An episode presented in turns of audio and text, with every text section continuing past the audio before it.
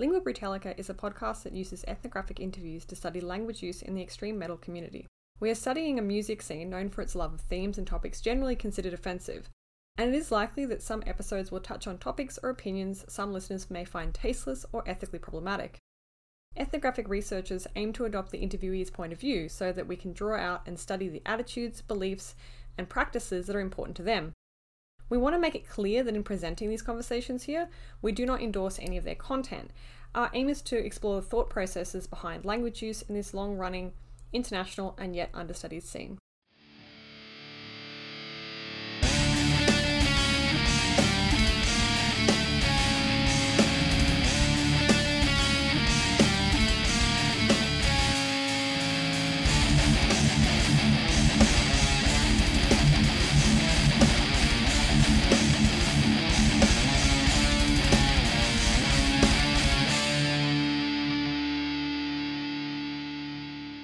So yeah, one of the things we did notice, like you know, talking of um, the inclusion of some of these really um, ancient words in your lyrics, was that uh, you know, f- for starters, um, we did notice some patterns in terms of how much uh, you know Shawnee and perhaps Lenape um, language is used in the lyrics.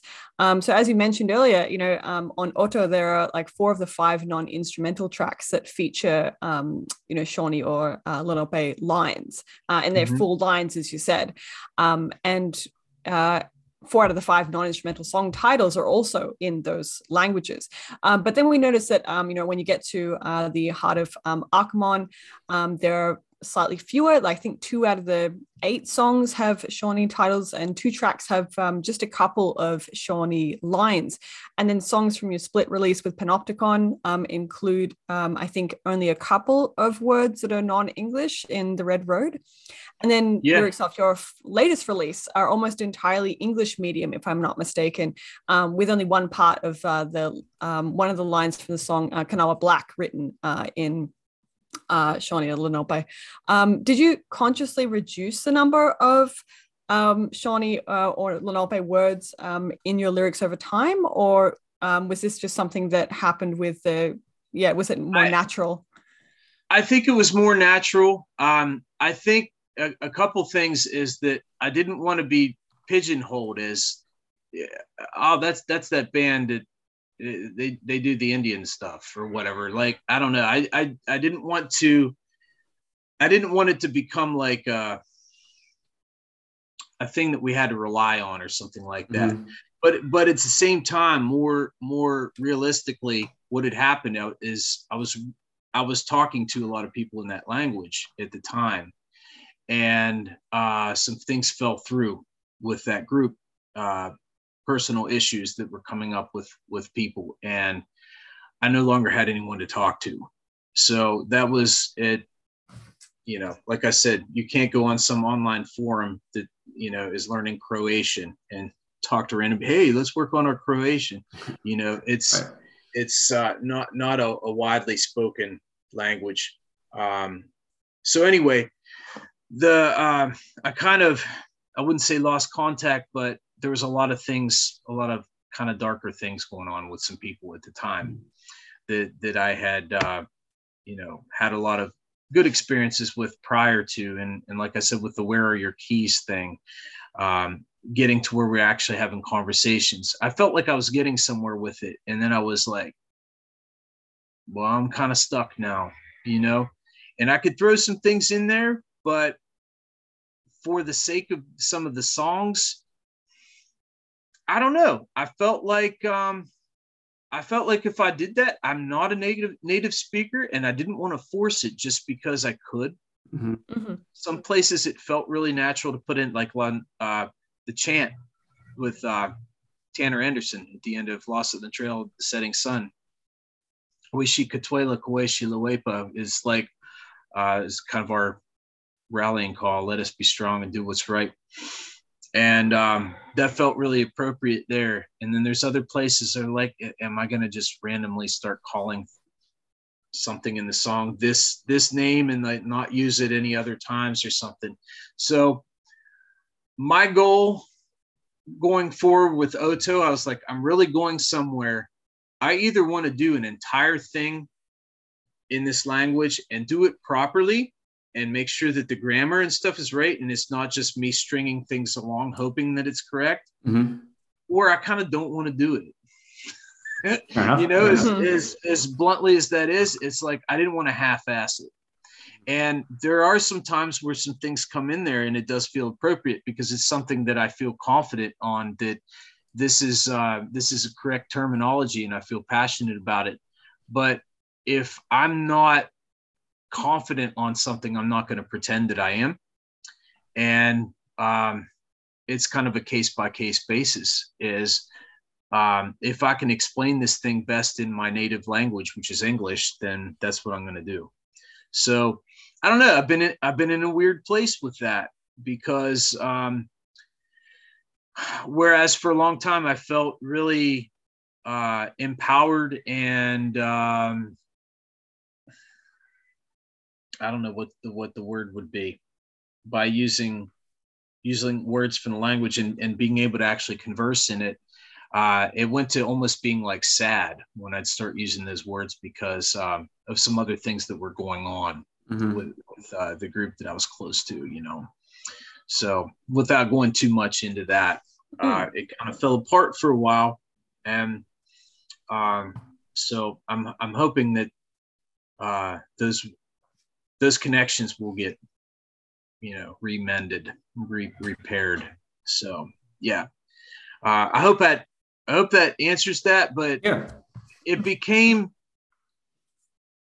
by the time i did the the linguistics work to make sure that everything's fine it's kind of like the the initial burst of creativity that gave me the song in the first place. It's like the wind gets sucked out of it. Like well how do I make sure that you know all these lyrics have that theta symbol for the ths and stuff and, the, mm-hmm. and the s wedge and like you know make sure all this stuff is authentic it's like do i need to be doing all that or do i want to do it because i want to get better at the language by mm-hmm. getting better at the language i feel like i'm not there i feel like i'm i'm pushing myself beyond my means to write in this write in some language like that. Even other languages I've studied, I don't think I'm competent enough in them to, to write music in, but we'll see in the future.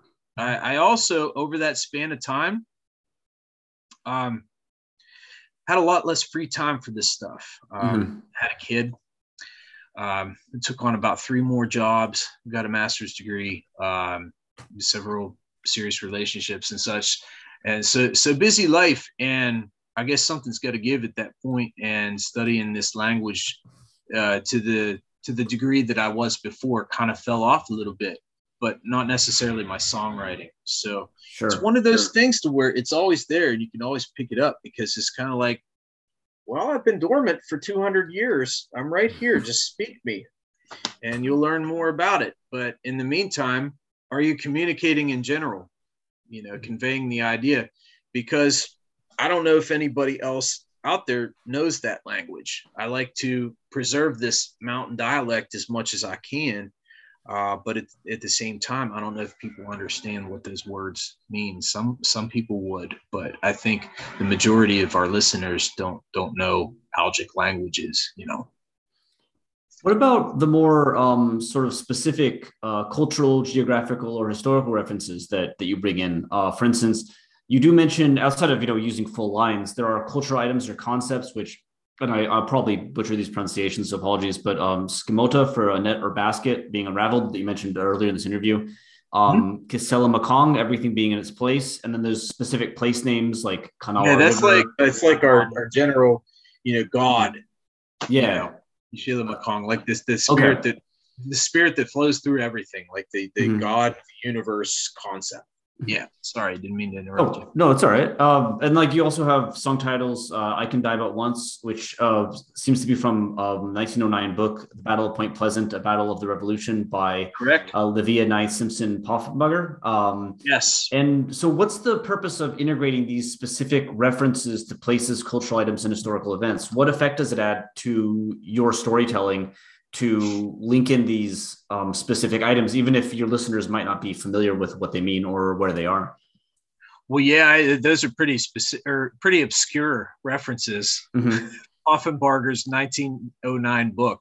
Yeah, that's like not on a lot of people's bookshelf next no. to uh, John Grisham or something, right? Patterson. So, um, Point Pleasant is where my ancestors lived in the late 1700s. And there was a, uh, a very significant battle that, in fact, I think, not to go too much into it, a lot of people consider that the first battle of the American Revolution. It was Virginia at the time. This was before West Virginia split from the big Virginia. And uh, I just visited there not too long ago to, to see some grave sites and uh, the, the battle site. That battle was was a big deal there. Um, it was a um, huge defeat. That's where um, uh, that's where Tecumseh's father was killed.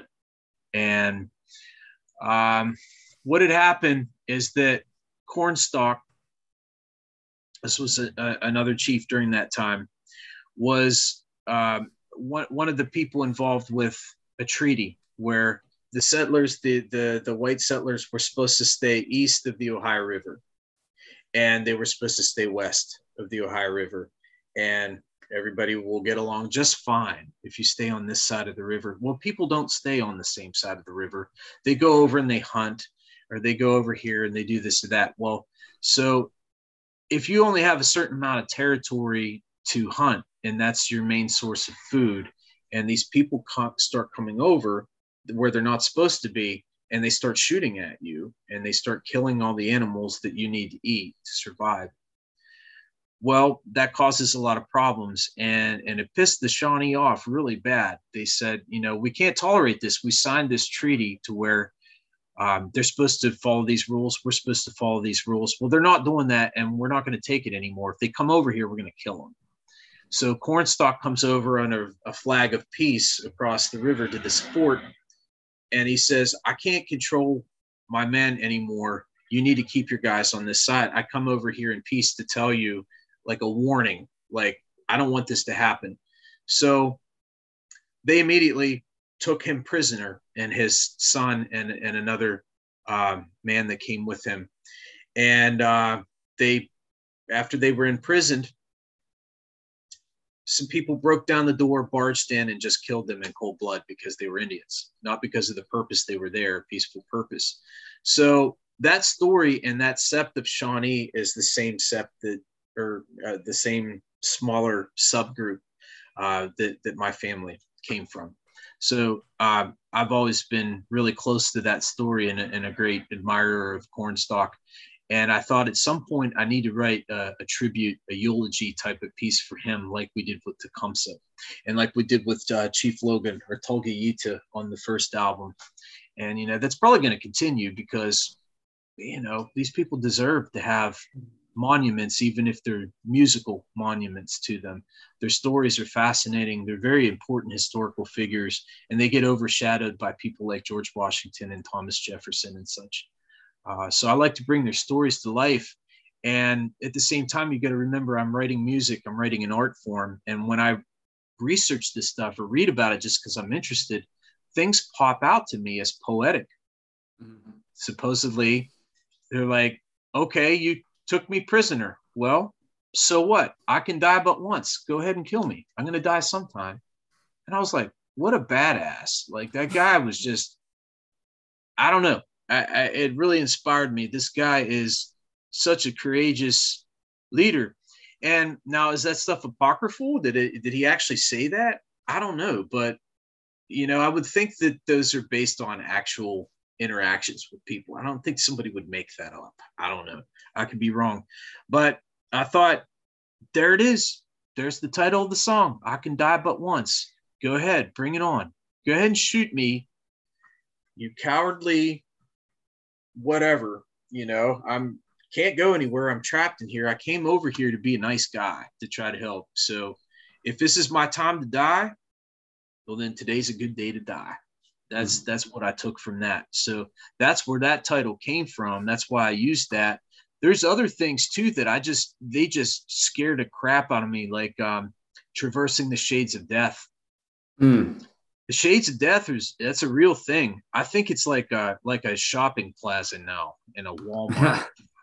yeah, it takes some of the the romance out of the whole story. But uh, I have a friend named James that lives out there, and when that album came out, he wrote to me and he's like, "Hey, man, like I know this place that you're talking about in this song.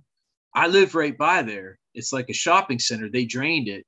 It was a swamp, but that was actually about a group of settlers that in the Wyoming Valley of Pennsylvania, and they got a false alarm another uh, village had been attacked by Indians, and somebody had said, "They're coming your way. You need you need to run." Well, they really weren't.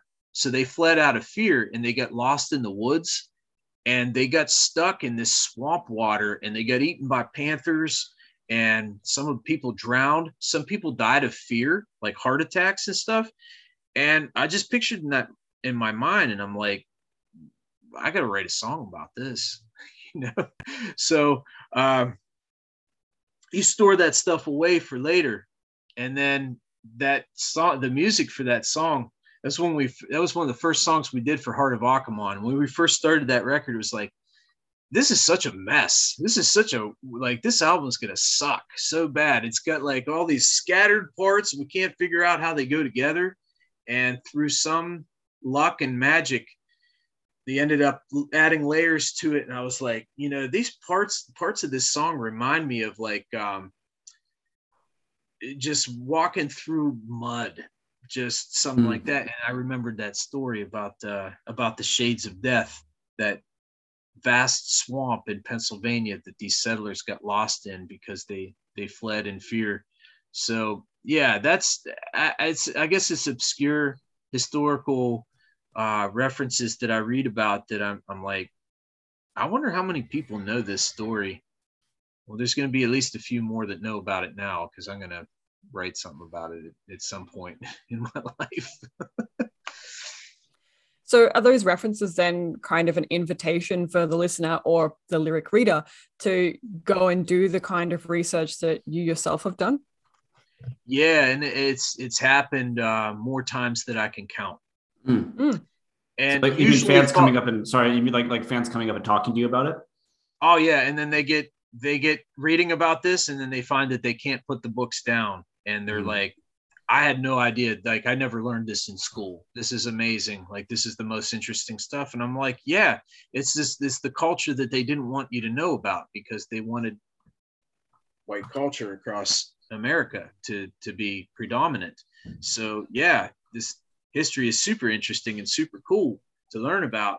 But yeah, you're not going to learn it about it in school. You're going to learn for 12 years how awesome, you know, the presidents were.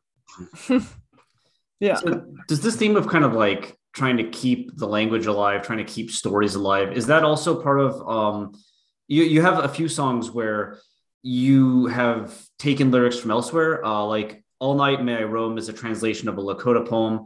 Uh, Pilawa is a sh- traditional Shawnee song. You mentioned earlier yeah. uh, in this interview sometimes where uh, that uh, the song that the, the woman remembered and that you now sung. Yeah, uh, Pilawa. That's yeah. the same one. Oh, the same yeah. one. Okay. Um, so is is it like is there any effort that goes in or or do you feel you need to like find specific poems that feel metal or is the goal here again kind of just that sort of preservation even if it's in a form that obviously the people that made these songs would never have have ever imagined?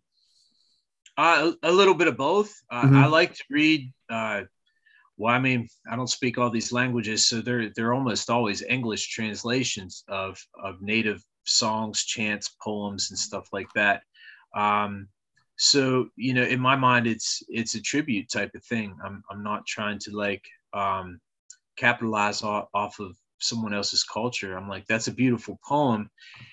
It kind of sucks that it's in a book from over 100 years ago that has dust on it, you know, figuratively and literally. Nobody might be aware of this and it fits the the cadence or the flow of this riff that I came up with so well that you know this song that I wrote from my heart I want to dedicate to these words that I think are really powerful. Uh, that song in particular, that's one of my favorite songs ever. Um, not just the song that we wrote for those lyrics, but the, the lyrics themselves. Mm-hmm. There's not much there. There, uh, like in in uh, quantity, there's there's not a whole lot of lines there, but it says so much, and it's just so simplistic but meaningful at the same time. Uh, it, it kind of sums up everybody's existence. There's daytime and then there's nighttime. If you were just to strip it down, uh, against the wind may I roam. Um, when the owl is hooting, may I roam. Uh,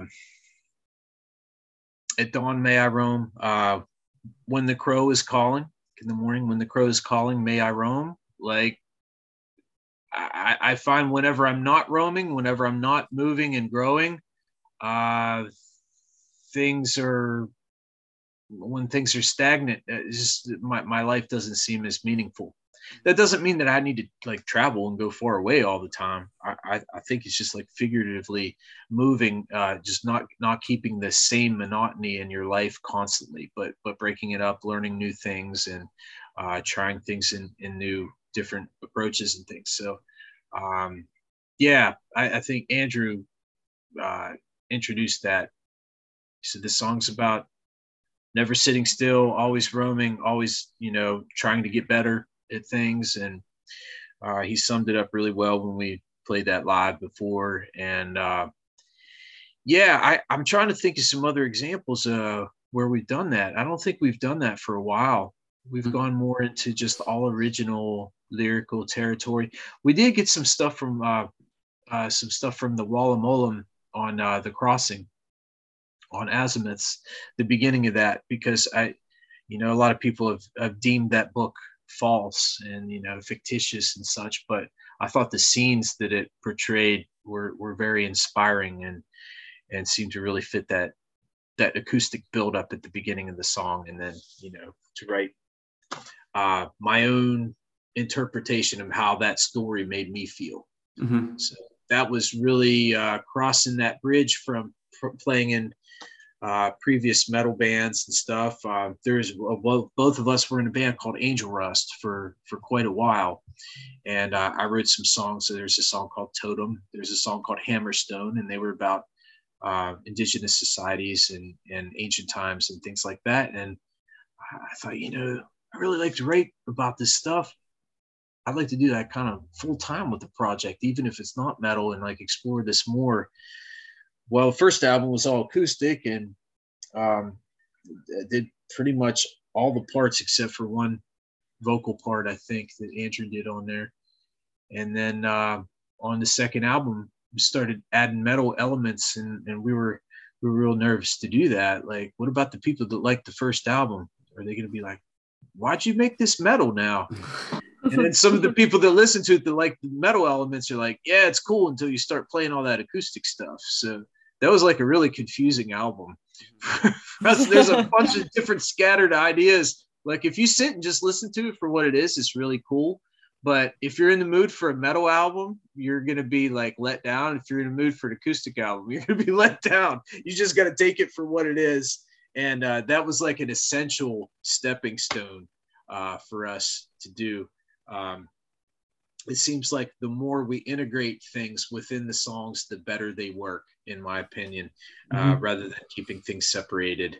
But um, yeah, I, I am highly inspired by by some of that other stuff. It's from cultures, and uh, you know, when uh, the brief time that we were on uh, Nordvis Produktion in uh, northern Sweden, and learning learning about Sami culture and how similar Sami culture is to Native American culture um, we learned a lot from um, from that and some of the Scandinavian bands that explored that.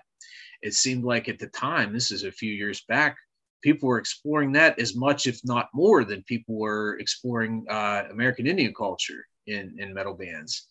And um, I was just blown away by the similarities, not really in language, but the similarity in lifestyle and diet and uh, approach and connection with nature it's like mm. super similar and, and it makes me think you know are we related ancestrally through the north like people came over from alaska people came over the iberian peninsula people came over from uh, uh, what's now Russia and, and Scandinavia into Greenland and then into North America?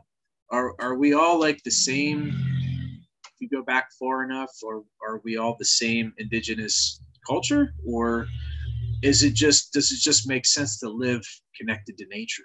And that's like a natural state of being that's been weeded out of us by dominant like imperialistic cultures and things like that. You know what I mean? Like, no, you will not be close to nature. You will conquer nature. And we have more guns and weapons. So we will be the predominant culture. And then other people who were um, part of uh, pagan cultures and stuff that were real close to the earth and real close to nature are, you know, small minorities, but they, they still retain that. And uh, again, my question for you, um, in Australia is are there bands doing this that are of uh, Aboriginal Australian descent in metal?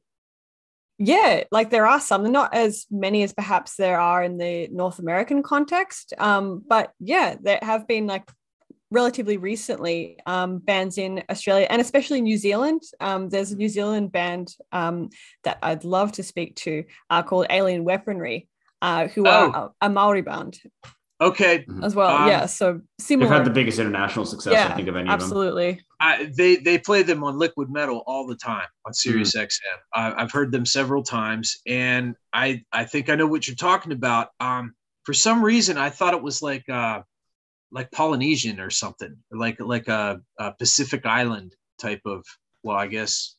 I mean, it, it, depending yeah, on your perspective, Australia like, could be a. Uh yeah, yeah, yeah, yeah, yeah. I'm I'm talking like Fiji, yeah, yeah. Uh, Micronesia type of area. Uh, yeah. No, no, yeah, they're from New they're, Zealand. Yeah, they're Maori. Yeah. yeah. it's an island. I mean, yeah, that's that's great. Um, on, a, on a big enough scope, uh, um, like North and South America are one big island, right? You know, I don't think we're I don't think we're connected to anything else, are we? No. It's a really big that it might be the world's biggest island. I don't know. It might be um Asia, Europe. I don't yeah. know. I need to be looking at a map right now. Yeah. Really, really big islands, but eventually they're all going to grow back together again. It's all just a series of large islands that we've arbitrarily attached names to as they get bigger. Yeah. Yes.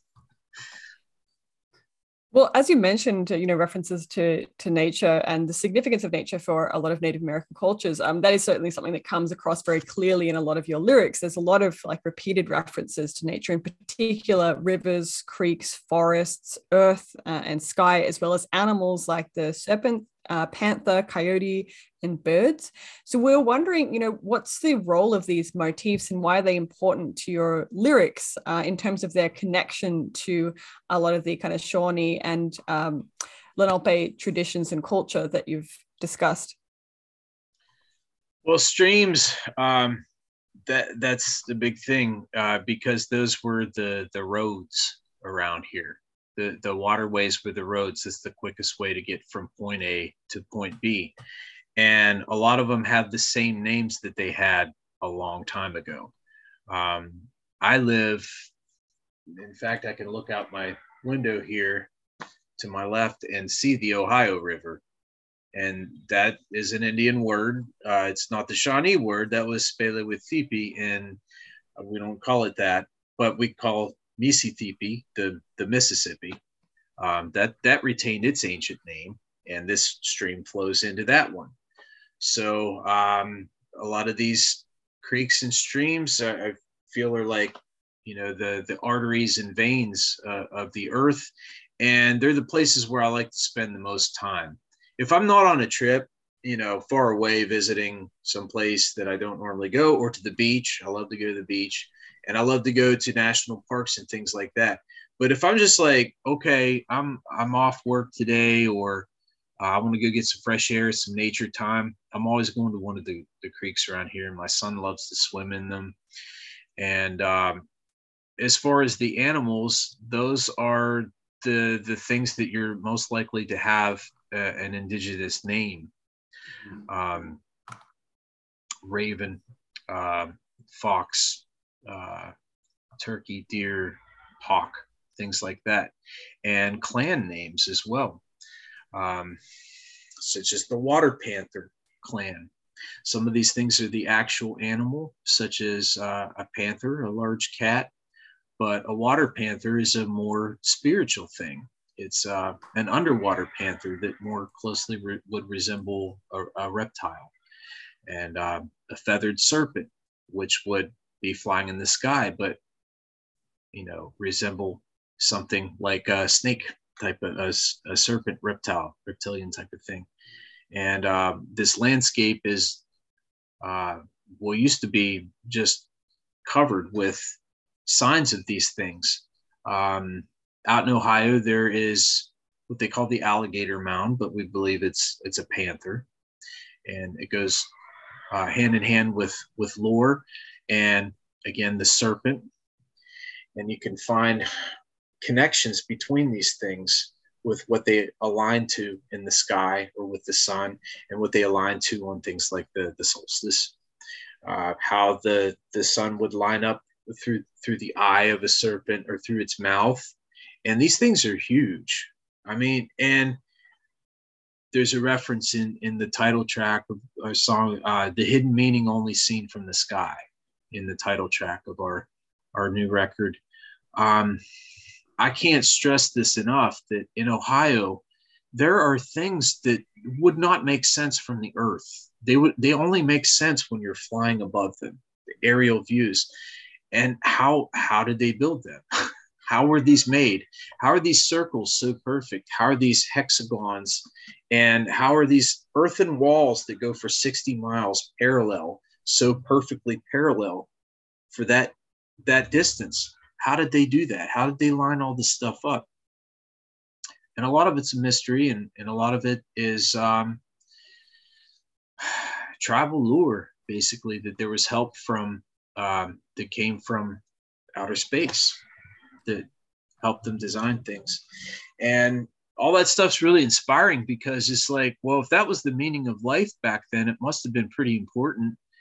If you would spend a hundred years making a mound like they estimate this the the largest mound in North America. It's about uh, a 35 minute drive from me, and it's huge. I've been I've been on top of it a bunch of times.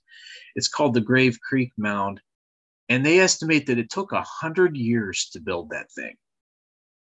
And it had a moat around it and stuff. And then later cultures out in Ohio would make these earthworks that made designs and there were they were everywhere and a lot of them are gone now a lot of them were mapped by Squier and Davis in, in the 1800s, and, and I have map books of these things, but they no longer exist. They're like farms and shopping centers and cities and things like that. There's very few of them left, but the ones that are left that I've been to are like, one, how did you build this?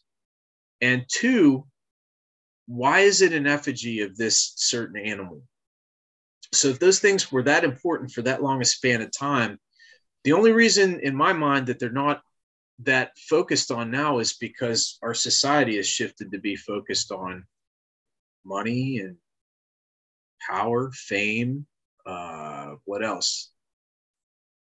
I don't know, clothes, whatever people are like into cars. Uh, yeah, modern culture. We're, we're not close to the earth anymore.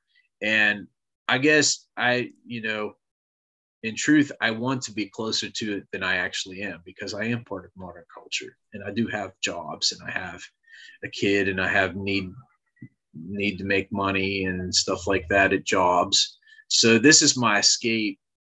Uh, this is how I can get closer to that, even if I'm like feeling guilty inside that that I'm not as close to it as I mm-hmm. want to be, and I'm not going out in nature, and I'm not you know speaking the language as much. I'm not um, praying and giving thanks as much. You know we're we're all full of our things that we want to be better at and we're not.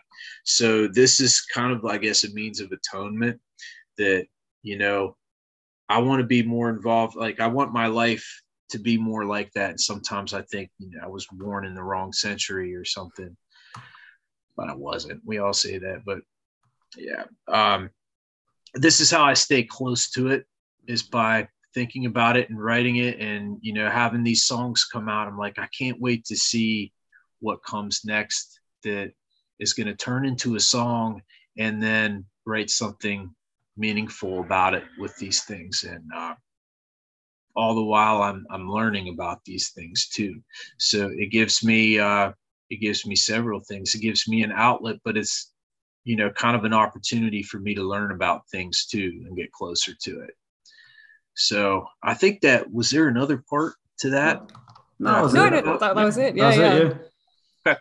when we're talking about these kind of um uh you know these these investigations. We noticed that like the way that you you paint these pictures of these things that you know you're saying that um that are important to you these these images of nature does seem to be fairly straightforward. I mean if we go back to the the carcass discussion you know your lyrics are definitely easier to read than you know a carcass uh i would hope. you know? Well so well, you'd hope right? like, so the, yeah, the line the like thing there the putrefaction era carcass yeah. i think. A little, little tricky to read. little tricky to read yeah but so you say that you would hope right so is this kind of a goal because we found that like your lyrics are fairly straightforward. Um, there aren't, you know, like lines like um, from the serpent tradition, as we've learned from the past, as has been foretold, a great serpent from the sea arrived on these shores. Uh, these words are all words that, you know, the average English reader would be able to understand, but they are kind of told in a way that uh, doesn't say match kind of day to day speech. And some words like foretold, abode, atop, upon uh, do have a little bit of an archaic feel. Like, again, you wouldn't say, you know, it's atop the the tower. You'd probably say on top of right in day to day speech. Um, is is this kind of a goal of yours to have something that's that's easy to access, but also has a bit of kind of uh, I don't know if you call it poetic, archaic feel to it, uh, or is this kind of just what's happened? Very interesting. I never really thought about that before. Um, I think that since this is the type of stuff that I read, a lot of this stuff is very old, and they do talk like that. Okay, it's archaic by nature because it's from a long time ago that's the stuff that I'm uh, influenced by in a literary sense, more so than I mean, I love I love Steinbeck. I, I love um, you know, like a lot of the classic authors. Maybe not super old. I don't read like Dickens and stuff like that. Nothing against it. It's just not my my thing. I like slightly newer stuff when it comes to fiction. You know, and even even modern fiction writers too. But if I'm on this subject, mm-hmm. a lot of the stuff's really old, and a lot of the books that I collect are super old and rare. And um, you know, I might have to get a re- reprint. I almost said repress, like it's a, a record. Yeah, get a re- repress of a new Carcass album that I never had back then, or something. Uh, these reprints, these historical things that I find, um, they're like they're a gold mine of of information and yeah i guess that's how they that's how they talk in those but at the same time like you, you made a good good point and, and i never really like had a conscious desire to do that i guess. I i don't know. I don't know how i answer that. I would say that when we sit and kind of proofread the lyrics if a word sounds clunky mm-hmm. or it you know, awkward, I think that, you know, I'd, I'd ask Andrew his opinion and might say, oh, maybe, maybe phrase it like this, or maybe reverse the words, put it in uh, uh, maybe an active voice rather than a passive voice. And um, I had some, I had some professors in grad school, and this is recently. I went back to grad school 2017, mm-hmm. and I hadn't written like papers and things in in years, and my writing sucked at first, and I, they kind of called me out on it. Like, oh man, I, I need to like relearn how to how to write and use proper grammar and use more sophisticated language than just like a text message to somebody. So, uh, atop, upon things like that. I started exploring more words like that. I remember that specifically. Um, you're talking about stuff off of Akamon. That was before yeah. that time. So I think that through, yeah, writing the stuff with the split with Panopticon and um, the stuff for Kanawha Black was was a little more refined because I'd been writing a lot and I've been paying attention to the words that I was choosing a little more but um, yeah, that I, I don't know if I set out specifically to give a certain uh, I don't know literary vibe to it or something, but I don't know. It's kind of like if a band is using like a like an archaic font or something like an old english or mm. something for that that look or maybe like make it look like it's printed on parchment mm-hmm. a lot of these uh, like pirate bands and stuff you know, they're not going to mm-hmm. make it look like uh, it's like a computer font mm.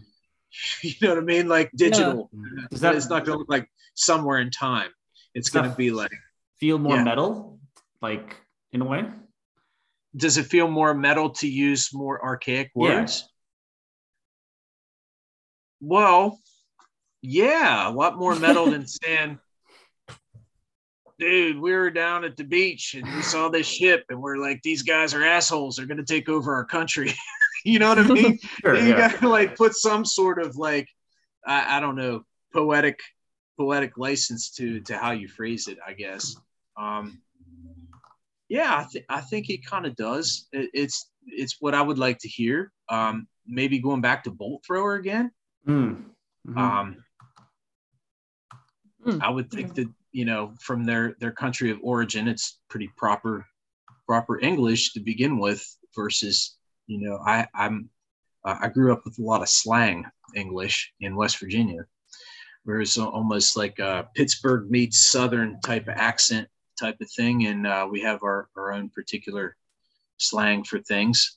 Um, so I don't really use that in in the music. Some people might like to use the slang from where they're, where they're from. I, I think I like to be a little more, I don't know, proper or uh, formal. Maybe mm-hmm. formal is a better word than proper. Is, is, um, I mean, is there something weird? Sorry, sorry to interrupt. Is there something weird about uh, a genre that that again is associated with you know quote unquote low culture right? And and the desire to be formal like this this link between metal which has you know like the things are different now but the academy you know it's always been yeah. metal is the uh the well, today still the, think of it that way yeah know, even if that's yeah. not reality right? Yeah it's the you know the metal's the the low culture quote unquote which i don't agree with but that's you know the opinion. It's it's like you know it's not real. Yeah. Then then there's this thing that metal artists keep putting these you know formal terms in rather than the local and there there seems to be a contrast there, right? Yeah, well, regionally, you know, where I'm from, mm-hmm. uh, I know I know country is huge everywhere in the U.S. now, but this was one of the the birthplaces of uh, country with the the Grand Old Opry was from Capitol Music Hall down in, in Wheeling, just just below me. Um, my grandma listened to old country. I'm talking, you know, the Carters and uh, uh, Loretta Lynn and Hank Williams and stuff like that. I don't mean like the more modern country, but uh, the the more informal American English of country music is like what I heard a lot, and I didn't I didn't like it. You know, I didn't like hearing like uh, she thinks my tractor's sexy and stuff like that. So that's you know country music was a predominant thing around here and i'm like ah, i don't want my music to be like that. I want it to be a little more formal and uh, just the subject matter too. I don't think you can be very slangy about about stuff like this. Um, mm-hmm. maybe um, maybe a good example of how you could would be rooster by alice in chains. That's a little colloquial and slangy but it's about you know it's about vietnam it's about a Vietnam veteran. Mm-hmm. Um, that's one way you could do it, but I don't know if the subject matter uh, that that we're making music about would would come across well that way. Mm. Mm. Uh, but but as far as what you're saying about, uh, is it strange that there's a genre that's considered? Oh, these guys are evil, devil worshiping, loser type of people, or something like that um, using this really kind of highbrow mm. language or word choices and things like that. Yeah, that is kind of a weird uh, linguistic paradox, I guess you could say. Aren't we supposed to be yeah the people that are into drugs and the devil and stuff like that and we're we're actually smart yeah. yeah, yeah. or at least we're trying to look like we are. Yeah. Yeah, and I'm not saying that other people aren't, but I'm just saying that uh, metal lyrics in general and metal topics are Mhm. some of the most intelligent things, Yeah. for the most part, that I've ever heard. And Mm. uh, yeah, I, I think it's extremely intellectual. Yeah, Also, to kind of wheel back a little bit, uh, you mentioned um, that your partner uh, for the band uh, encouraged you to stop using passive voice and stuff. And actually, you wrote a question to note that you like, uh, or at least especially on the new album, there's a lot of verbs ending in ing, like the kind of active voice. Uh, the new album mentions rising, smoke, seeing, figures, crushing the neck, the sky growing dim, uh, speaking in tongues of man. Um, is this also a tendency you've noticed? Is there a reason that you like when you tell a story? Of course, you can never- tell the past tense, but you seem to tell their stories as though they're happening while you're singing them. Is there is that something you're you- talking about the new record? Um, we noticed it on all of them, but the new record especially. There's a lot of like this is happening now sort of framing. I, I, I'll show you what it is. Okay. you exactly what it is. Um, if I can find it.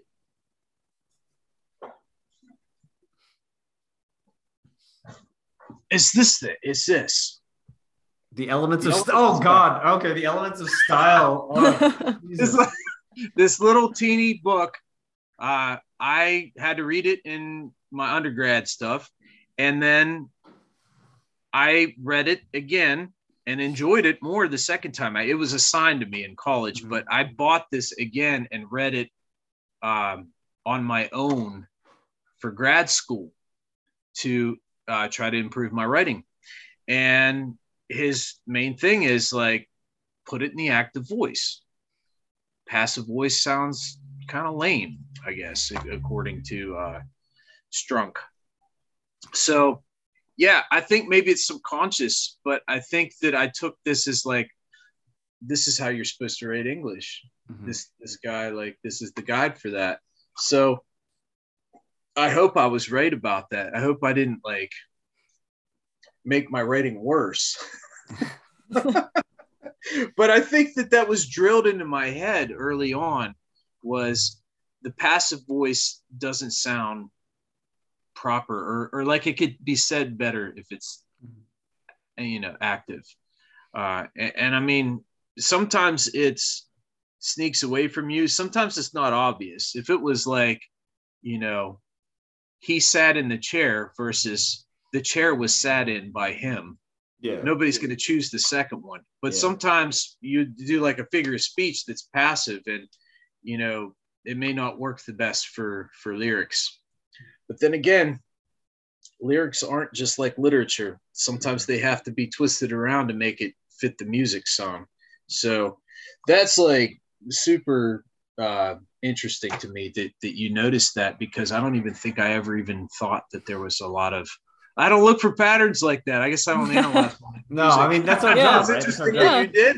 I, I never Like thought we'd see a copy of Elements of Style mentioned on this podcast. no. That's, uh, you know, um, yeah. Absolutely, yeah. Well, speaking of other patterns that we saw in your lyrics, is uh, you know we clearly saw that there's a pretty consistent use of rhyme across lyrics that you've produced. You know, stretching back from like OtO all the way to uh, yeah your most recent uh, recent release. And yeah, if you look at some of those lyrics off OtO, you can see rhyming lyrics like you know as the morning sun appears, arise to begin the day, uh, in its light and in its shadow, walk in a sacred way. Uh, off the track Hey Hon- Hey Hona. Um, fast forward to your most recent release, and we can observe similar patterns in lines like heads hang low, patience wearing thin, branches grow, but the sky is growing dim uh, from the opening of um, I Can Die But Once that we mentioned just before. So, what would you say is the role of the rhyming then in the storytelling of your lyrics? I don't know. I I don't want to. I don't want to just say that, like you know, I think a poem should always rhyme. It definitely is not the case. And there's been other, you know, lyrics that we've done that that don't. But I don't know. It just has it has a good feel when I when I make a good rhyme, and it's not just like a a dumb rhyme. Like a million people have used over and over. Uh, you know, trying to think of something cliche, um, and I can't right now. But when I come up with something that seems to fit the music, it seems to actually say something with meaning and then it rhymes without sounding cliche, mm-hmm. I feel like I've hit a home run. I mm. feel like, yeah, check mark. That's cool. And then I read it to Andrew and I gauge his reaction. If he's like, I like that. That's really good. Then I know he's he'll tell me if something's mm. stupid or if it sucks, you know, he'll tell me. Um, so yeah, again, he's like my proofreader for this stuff. And um, yeah, when I come up with that and it sounds good, eh, I, I get really satisfied and it, and it feels like it rolls into the next one. And then I can come up with the next one really a lot, a lot easier uh, than the first one. So um, I hope I don't think about this too much and get like a complex. Quit rhyming so much. Quit saying ing.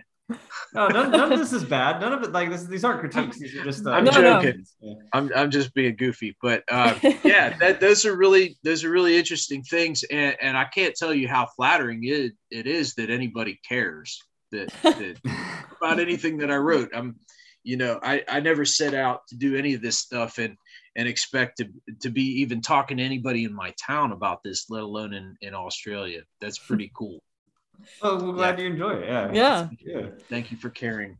Another it. thing that we uh, uh, noted that is that um, you have uh, a pronoun selection that's kind of changed over time. Um, in OtO and Heart of Akamon, you often use the first person plural we, us, and our, and occasionally he and you, but never I. Uh, conversely, though, in lyrics from Kanawha, um, Kanawha Black, you use I almost exclusively with very few uses of we and us. Was this a conscious shift on the new album to speak more from the first person perspective, assuming that perspective is you, or did again this just kind of happen? I think it's related to an earlier question that you asked about um, uh, not using uh, Shawnee and Lenape words as much. Mm-hmm. I feel like I'm kind of an island. Mm-hmm. You know, um, I feel like I've become a really uh, doing this stuff independently rather than as uh, part of a tribe group. Uh, you know, which okay. which brings some sadness, but mm-hmm. uh, doesn't um, uh, doesn't end anything for me. It just uh, makes me feel a little more lonely. And you got to remember what Nechochwen means in the first place. Is you know I've been kind of walking my own path with this kind of stuff for a long time, uh, sometimes with help and, and brotherhood, and uh, sometimes a little more isolated in it. So uh, that that might be one reason for that. Uh, it's definitely not conscious or intentional, um, but it's very telling. You know, if, I feel like it's kind of like uh, almost like a psychological examination of things that have been going on in my life. Like, wow, man, it's very telling. It's like, yeah, kind of personal stuff um, that I, I, didn't realize I was even maybe revealing. Uh, it's just, yeah, like you said, it kind of came out that way. And, and, honestly, even thinking about it now, I didn't, I didn't even like realize that or anything. But yeah, definitely on OtO, that we were pretty active group at the time. We were active in the the late '90s for a good bit, and there were a lot of problems that arose. Um, and then um, kind of all those people kind of fell off the face of the earth for a while, got involved in their own things, good and bad. And uh, then I did the first two albums, and then I get a message. This was on MySpace at the time. Man, you're you're putting this music out as as Nechochwen. This is this is really cool. And like, you did this and you did that. I'm like, yeah, let me send you the CDs and reading the liner notes. Like, wow, like you got all this from the stuff we were doing. I was like, yeah, that's highly influential to me. That's like my my life, you know.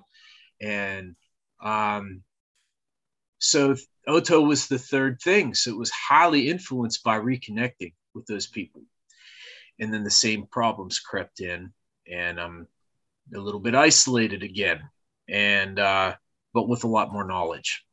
Mm. I guess that's the best way that I could put it. So, I, I guess you could kind of do, uh, yeah, a diagnosis of like, you know, what's going on in this person's life that their their lyrical approach is kind of mm-hmm. shifting. you know, I've studied that with other bands and stuff, but you know, it's been like like Pink Floyd or the Beatles or something like that. You know, you, you can you can see definite like eras or periods in their in their careers where you know, if you study what the band was into, it was something traumatic happening or drugs happening or whatever it was that was influencing it, you know. So hmm. So we were wondering, like, given that you've just said there's a connection between your pronominal choice and what was going on in your life at different periods of time when you were writing these lyrics, we were wondering as well, though, like when you sing songs, when you're, um, you know, telling stories that involve I and we in the lyrics, like, do you ever see yourself embedded in those stories, like, even if they're events that you're describing have happened, you know, hundreds of years ago? Oh, that's a great question. Yes, I do mm-hmm. I do. Um, it, it's weird. There's, uh, you know, I, I don't know if it's in the lyrics or not, but there's a concept called l'acqua. It's it's kind of like time, um, but it's like time moving sideways rather than forward and backward, which is modern society probably like a really hard to grasp topic or, or kind of vague mm-hmm. to like what's that mean sideways and it's kind of like uh, your your soul. I, I don't want to sound like reincarnation, nothing like that, but like your soul's energy has been involved in things very very long ago and will again very very far into the future. And sometimes some things will pop up in your life that are too much of a coincidence to be like, oh, that was just a coincidence. It's almost like a reminder of an event that you were somewhat part of at some point. I don't pretend to fully understand the concept myself. I've, I've spent most of my life trying to uh, trying to grasp that the uh, the native concept of of l'acqua, and um, so yeah, I, I guess I guess that's probably the big source of the the lyrical ideas is hearing the the riffs and hearing the songs being put together and they're instrumental. And it's like well what's going on in this song? It's like well this particular one, I picture a young kid getting thrust into war at like 11 years old and running down a hill in hand to hand combat with some, you know, uh, American soldiers or, or an enemy tribe or something like that. Because that stuff happened a lot. I picture that. Or uh, picture something like, um, oh, geez, what's one of the other? Like I was talking about traversing the shades of death. This, um, you know, what would it have felt like? What would have, you know, to be stuck in this in this swampy area or something? Or, uh, you know, I picture uh, Peki Way, uh, the last song on uh, OtO, uh, of a boy going into a vision quest. It's not autobiographical and it's not necessarily talking about me, but I'm picturing first person view of this you know kid on like like a ledge for days like picturing these things uh, around him and being visited by by spirits and um, getting messages from the spirit world so yeah i definitely when i'm listening to the songs and coming up with the lyrics and it's starting to formulate i'm picturing myself right there for sure mm. i don't know how you can write songs without being part of them um, I don't know. You know what I mean? Yeah. Yeah. It seems it seems like that would be an integral part of writing a song is you have to connect with it somehow. Um, but I suppose some people just write songs and they, they just write songs and that's it. They're not they're not necessarily doing any like deep yeah. uh yeah. immersion into the song subject or something. And with some of well, the gore songs you talked about, you kind of hope yeah. they don't connect with it, right? some of the which ones? Some of the gore songs we've talked about, you kind of hope that they actually don't connect with it that much, right? Oh, yeah, man, yeah, yeah. That's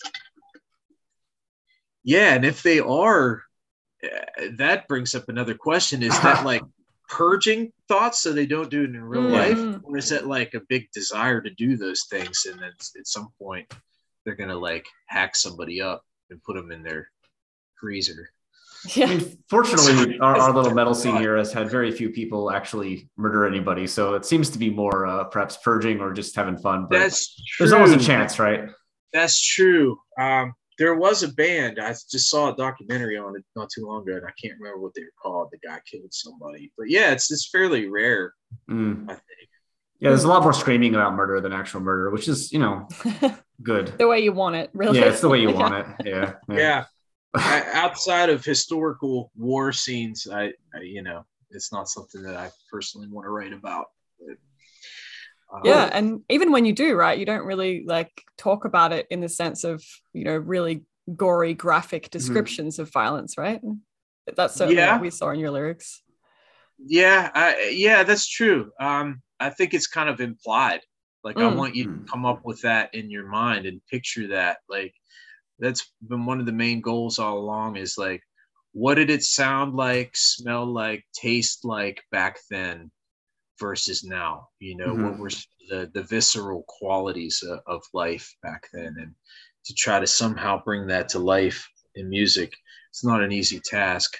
Um, and again back to the the metal thing it really conveys that kind of dark stuff really well doesn't it yeah because um, i would like to hear some uh, some country and jazz songs about brutal murders you know, nobody's going to do that anytime soon but it would be interesting there was an Australian um, comedy show that did a smooth lounge version of a Cannibal Corpse song, which I think you can check out on YouTube. And it's uh, I wouldn't listen to a full album of it, but you know, it's it's a funny, uh, fun concept. yeah. yeah, fun concept. Uh, yeah, I think it's Hammer Smashed Face uh, as a as a lounge track. Wow. So yeah, the, the thing with that album uh, is, you know, at least me, I didn't have the original of that. A friend of mine had it, and I didn't have the lyrics, and I couldn't tell what he was saying. There was one part I thought he was saying uh, "coffee in your coffee." That's I was like, I don't know what he just said. I think it's something in your coffin or something. I said, mm. I think he just said coffee in your coffee. So, um, yeah, but years later, reading that stuff and Butchered at Birth and stuff, is like, this is pretty, pretty nasty subject matter. And, and there's others, there's other bands too, like that. Well, the last topic that we wanted to address with you was, of course, you know, we can't not talk about um, the fact that uh, the majority of your albums and even individual songs appear in your lyric books with accompanying detailed descriptions of the cultural and historical context of the lyrics.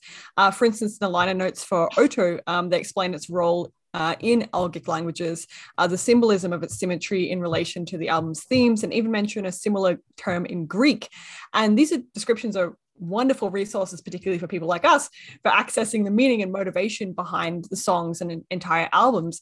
Uh, but we were wondering what was your motivation for writing them, given that there are so many bands out there who would just kind of leave it up to fans to, um, you know, initiate their own research into the background of songs?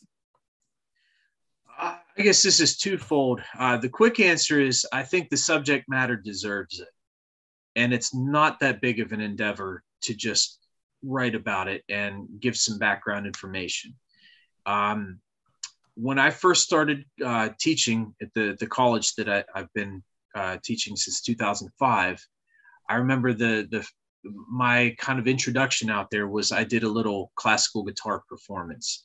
And one of the professors, you know, as I was playing, said, You should tell us about some of the songs that you're playing because I was a little more shy back then, and I would just play through these classical pieces like a, a lute sonata or something, or some Spanish pieces, and I was used to playing background things in restaurants and stuff, and you just play the songs and people hang out. Well, they were actually like watching, like it was a concert, and I wasn't used to that. He's like, Would you tell us about some of the songs that you're playing? Because we don't know their titles. And I was like, Wow, that's a that's a pretty important element of it. It's like the, you know, when you go see a, a classical recital, they always have a program, at least over here they do. They always have a program with like a little bit about the composer or like a little interesting anecdote about the the piece or whatever. So that's one part of it is that this I think that the topics uh, deserve some some sort of um, synopsis or some sort of uh, overview of what it's about. The second thing is that um, for me, when I first started playing guitar, beyond the basics, learning how to move my fingers and you know very rudimentary things, I thought, okay, well, these are really awesome bands that like I've got their tapes and CDs and stuff, and like I'm learning Piece of Mind. I'm learning Ride the Lightning. I'm learning Seasons of the Abyss, and like okay, now I'm gonna go on to this one, learn this Death album, learn to play it. Like, when do I get to make my own stuff?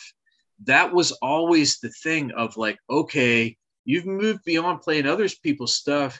You need to contribute your own stuff to the world.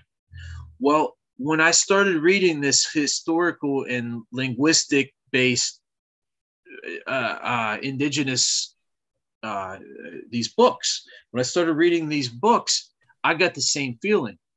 Like you need to contribute and participate in this genre.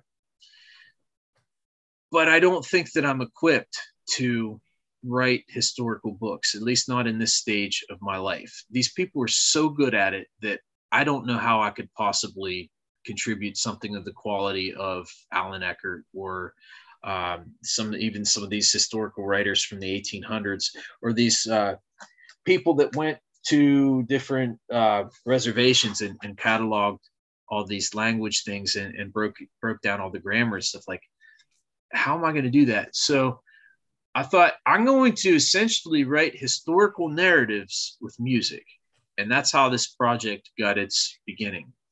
And uh, Dark Horizon Records in Indiana was putting out uh, an Abigor seven inch, and the band Fog was one of theirs, and uh, Flauros.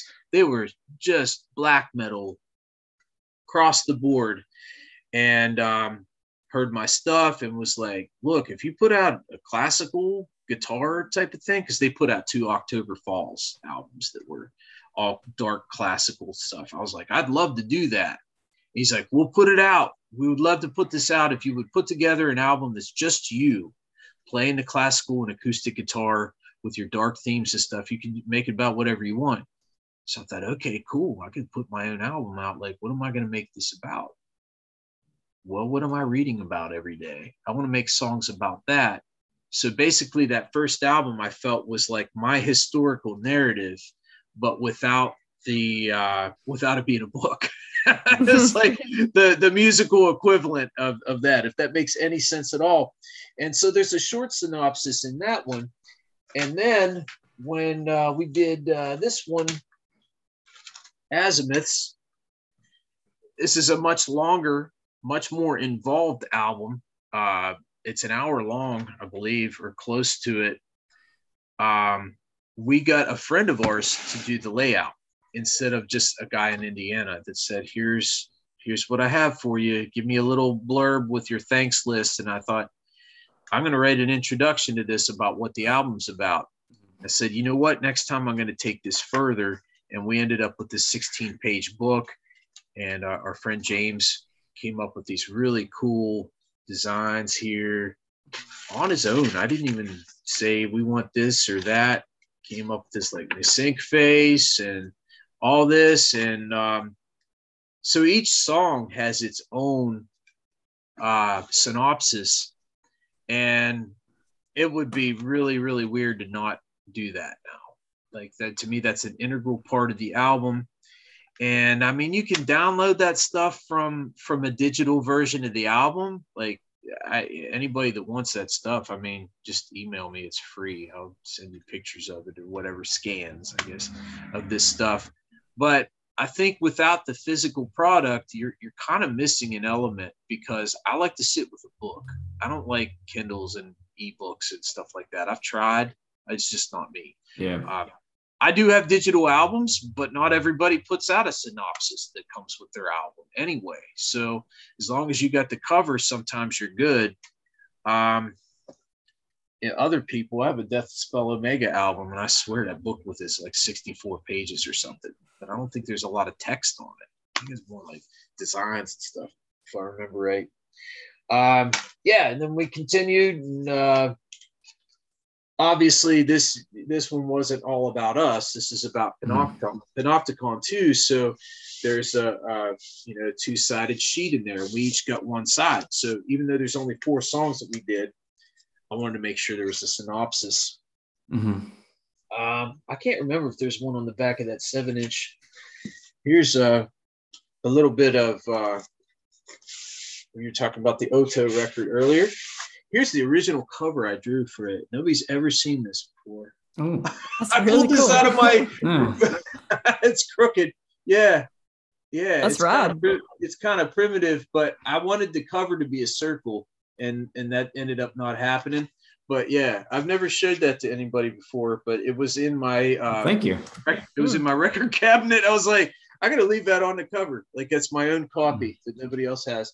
So um, yeah, that that sheet that was inside there, um, I wanted to be, you know, a thank you list as well to all the the local native people uh, that have have taught me things over the years, as well as uh, synopsis. And I think that was one of the more detailed ones. And uh, the new one's going to have that too. I think I sent you that. Did I send you the synopsis? Kanawha Black? Yes. Or Yeah, you did, lyrics? Okay. I thought I did. Yeah. So that's going to be um, that's going to be a really nice uh, gatefold record. We've never done a gatefold before, and it's going to have that spot UV stuff. That's uh, kind of like the I don't know if you you know what I'm talking about. I didn't even know that term. Um, have you ever had a book that's like uh, this? Isn't an example, but let's let's say that like the blue here, the the and the of, if they're real shiny, almost like they put like a sticker type of Mhm. effect. Okay. That's spot UV, and it's going to have that on Right. certain parts of it. Oh, Um, cool. yeah, um, the the live Panopticon uh, has that. The, uh, their live record they put out a couple years ago, and um, they're like, "This is a really cool effect. You guys should should use this on on your new one." And and I was like, "Yeah, let's try it." So I'm looking forward to how that package comes out, and um, that should be in here within a month. I think they should be in. takes a long time to get records in. Yeah. it's really slowed down. Yeah. Well, just kind of to tie all these ideas together, um, broadly speaking, if you were to sum up, uh, you know, the uh, Nechochwen music, like what would you say is the role of language and lyrics in in your music? And I guess more broadly, what do you think is the role of language and lyrics in metal? Um. Wow. Well, it's a big question, right? it, it is. It is. Um, I would say from this perspective, um, there are very, very few all instrumental metal bands that that hold my attention, and that's not meant as an insult to any of the those bands.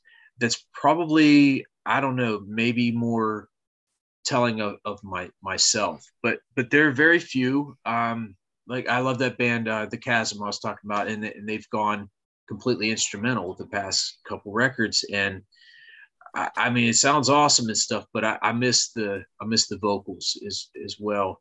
And um, they're kind of like the glue for me. They're they're the thing that that holds holds the whole thing together, and that's not just for metal. Um, funny though that that I listen to like instrumental acoustic music, like fingerstyle, really good fingerstyle Celtic type guitar and stuff, and, and I'm fine listening to that for like a long period of time. It doesn't need any words or anything.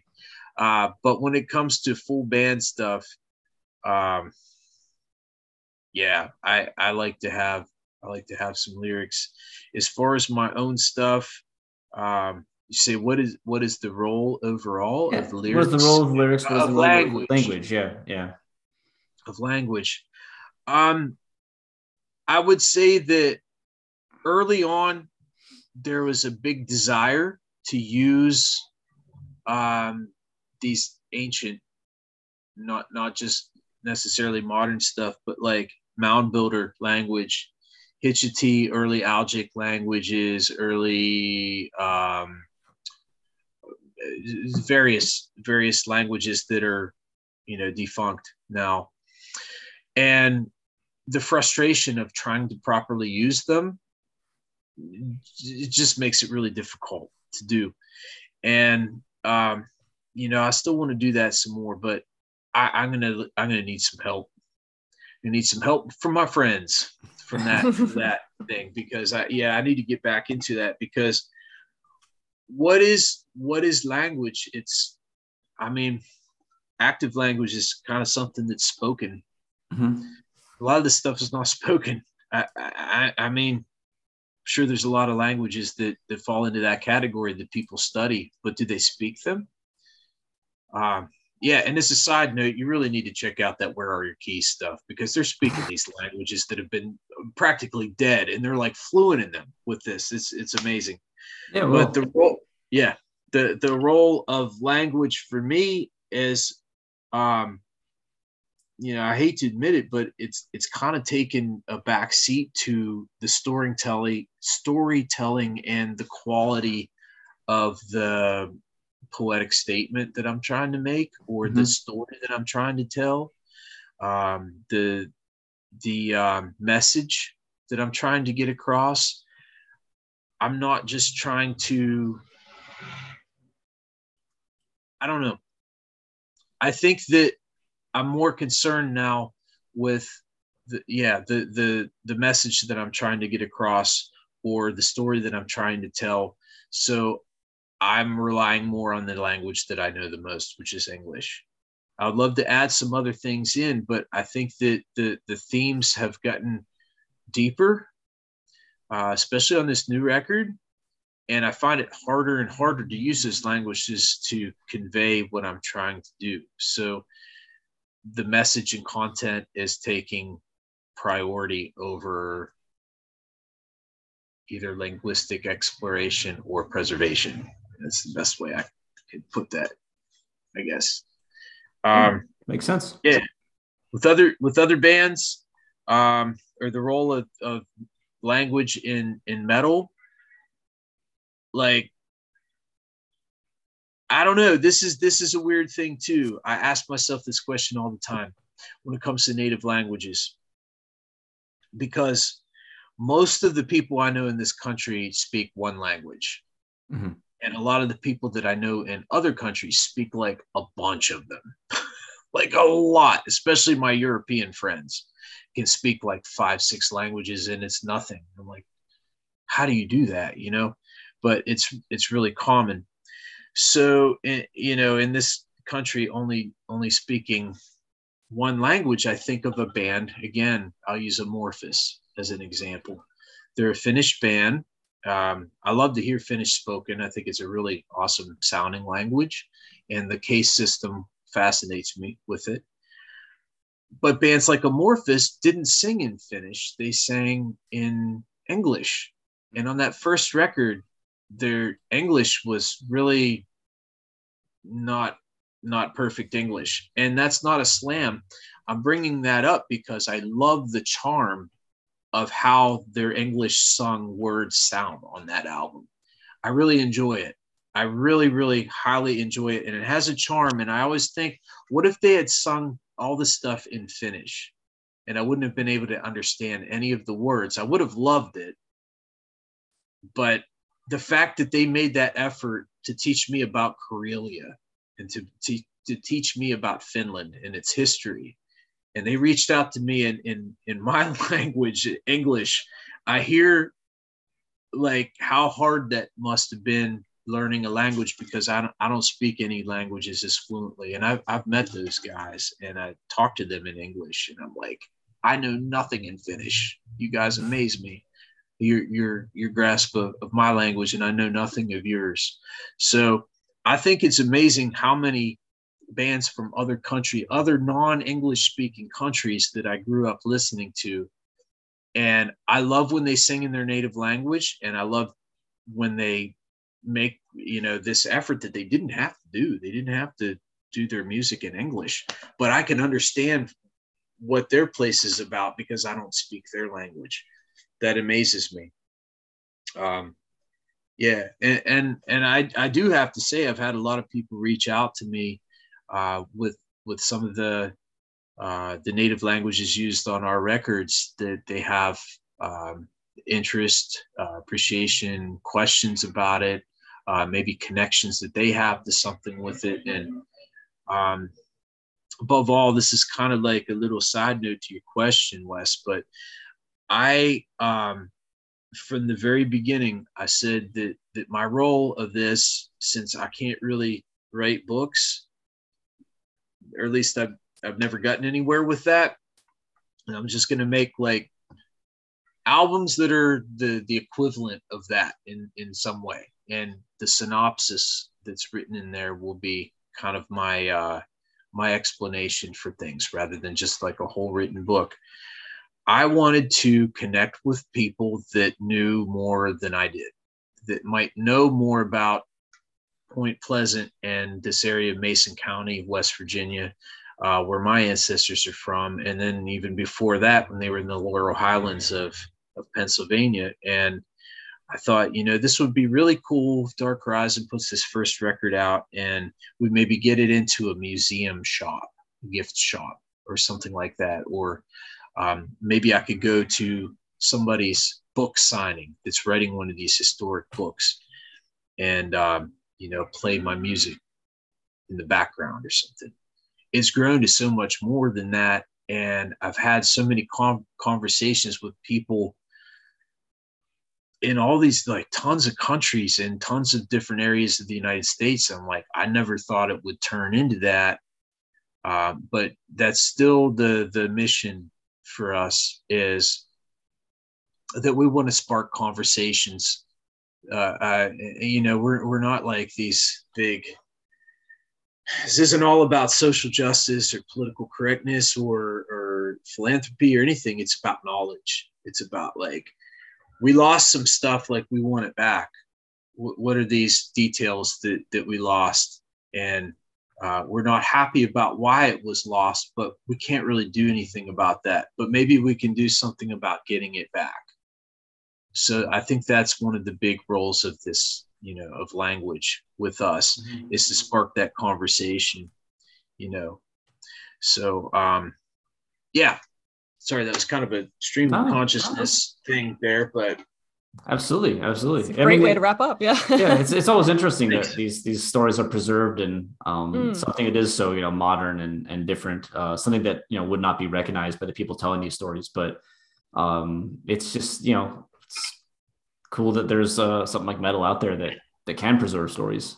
You know, it, it is. It is. Uh, the the first live thing that I ever did with this was uh, Heathen Crusade 3 in uh, St. Paul, Minnesota. This was back in 2008. And it was just me playing acoustic uh, in between the, uh, you know, what, who they have? Ancient Rites was there, mm-hmm. Wolves of, or uh, sorry, Woods of Ypres. And uh, there, there's like tons of really good bands there. And one of them was Metsatöll. I don't know if you know Metsatöll from uh, Estonia. And the dude had a kannel it's like this handmade instrument from 4,000 years ago. Uh, well, not the, the design was not yeah. his actual yeah, yeah, yeah, yeah, yeah, yeah. He built one. He had things, they were like bagpipes basically that, that he made. And they played all these traditional instruments on stage along with metal instruments. And I was like, that could turn out really bad potentially. They were excellent. They were amazing in how they incorporated their traditional East, Estonian culture. And I'm not talking Soviet Estonia, I'm talking Estonia itself. And I had a conversation with uh, with that guy afterwards, and, and I learned a lot about Estonia just through uh, through a simple conversation. Whereas, you know, I don't know of any other scenes that are like that.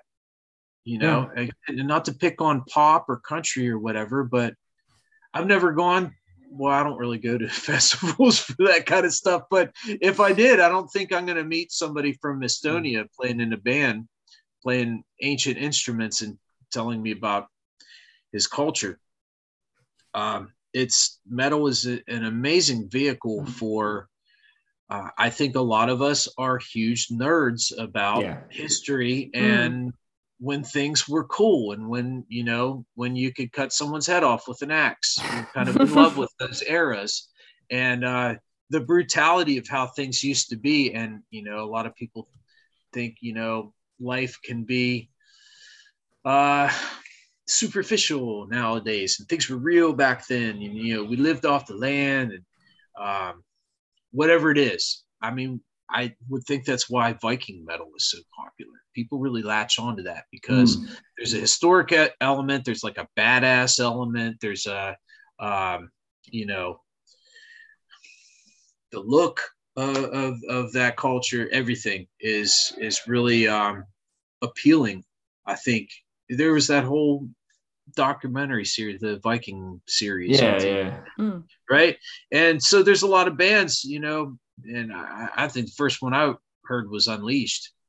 Um, that those riffs were those chugging riffs remind me of like a Viking longship, you know. Mhm. So I didn't really necessarily know of any uh, counterparts of that of of all other cultures, but uh, like uh, would you say alien weapon weaponry is uh, Maori Maori Mhm. culture? Yeah. Is that how you say it? Yeah. yeah. Cool. So they represent. That's Mhm. that's pretty awesome. So that's what I'd like to do for this area as well. Um, it's very specific geographical region with a with a weird and dark history. So I, as I, I suppose what we'll continue to do, but I, I think along the way we're getting a little more philosophical with lyrics too. You know, if you compare like the crossing on Azimuth to like across the divide from the new record, there's kind of a kind of a night and day difference from um, you know uh, a historical perspective to like just the philosophical universal uh, message or whatever of wandering and you know making peace with where you're going For sure. All right. Well, so the new album is coming out uh, quite soon. I'll, I believe actually it'll probably be out uh, before this interview comes out. I think, right? When's the when's the drop date for the new one? release date is friday may 13th Oh, just about the same, a similar time then. Yeah. which Hmm. i believe will be saturday may 14th for you Yes, yes, yes, indeed. Yeah. um, and if people want to check out more of your band, uh, more of the projects, where's the best place for them to go? Uh, probably our our Bandcamp page. It's uh, you can just go to nechochwen.com and it'll take you there to the Bandcamp page, and uh, we have all of our stuff on there that can be uh, purchased digitally, and um, the digital stuff is great. But like I said, we have these nice booklets and things with our records. Unfortunately, I'm I'm sold out of a lot of stock right now. Um, we're getting to the point to where some of this stuff needs repressed, which isn't a bad thing. It's the kind of the first time in my life I can say that. Uh, we have a handful of some CDs, some Azimuth CDs right now, but I'm almost out of most of our CDs and most of our records. There is, um, I'm being told, uh, repress of Heart of Akamon on vinyl coming soon. And by soon, I mean out there soon and then wait for however long that wait is going to be so hopefully that wait will uh, be getting smaller and smaller as we get out of pandemic times i hope, I hope. Yeah.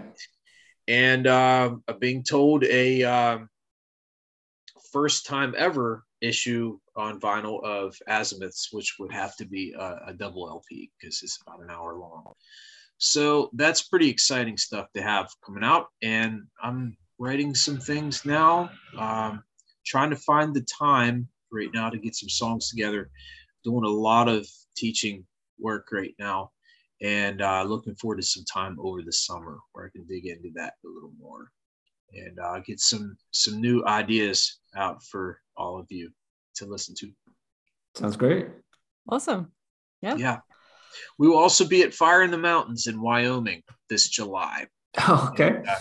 that thing uh, is like a symposium kind of thing. Uh, Enslaved is doing a big uh, Viking. Uh, I, I, I apologize. I don't, I don't know a whole lot about the subject, but they're going to do like a historical, cultural presentation.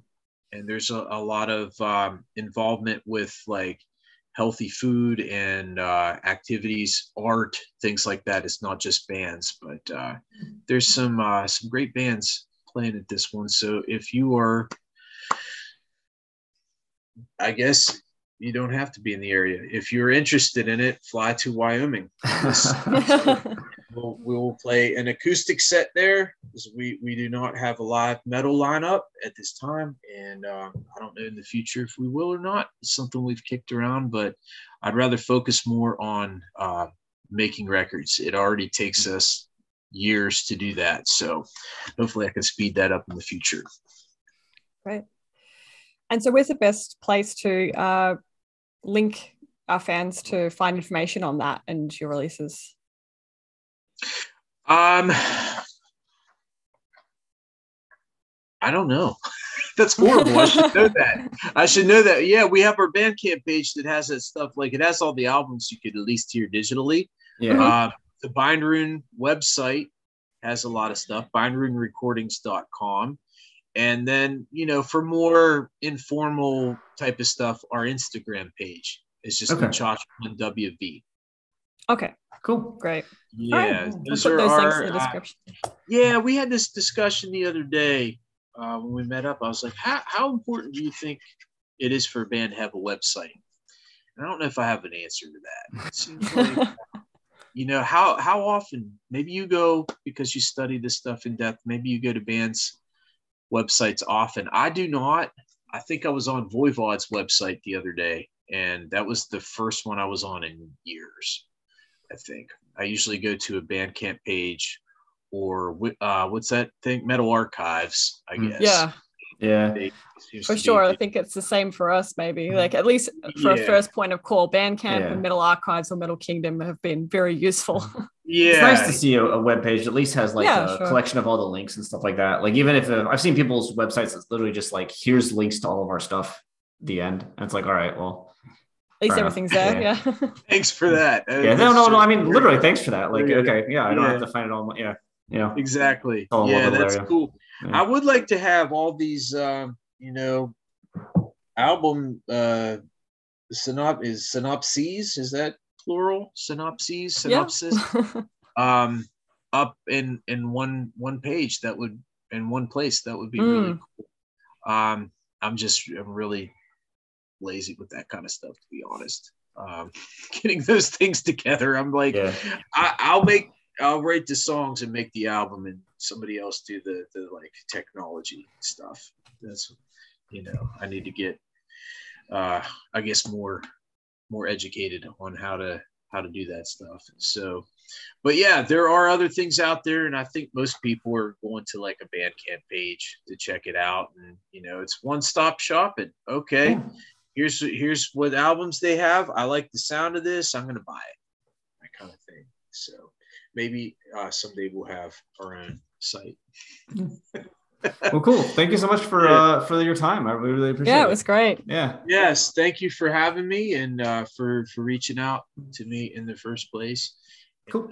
Well, good. Uh, best of luck with with what you're doing. I think this is amazing. It's a really great angle. Um, I will throw this one last thing out there. Um, I know there's a, a million different. th- Is this this is YouTube?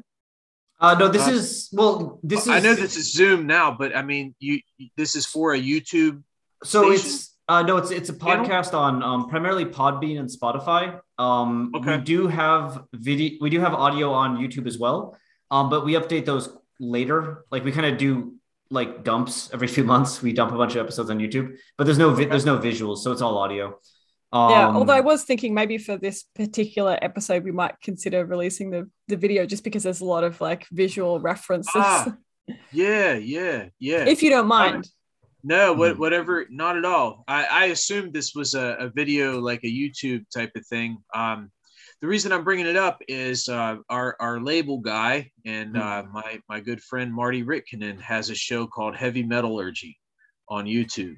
Okay. And I highly recommend it. They're very Hmm. active. It's very entertaining. It's very funny Mhm. like they're they're they're just like a good duo and um, they have a lot of really good guests they have austin lunn king Fowley from deceased um, they've had uh, they've had me on there they've had andrew on there and uh, just a, a huge list of people and a lot of the writers from metal maniacs uh, I- I don't think they had that in Australia. I don't know if it was distributed over there, but that was my so.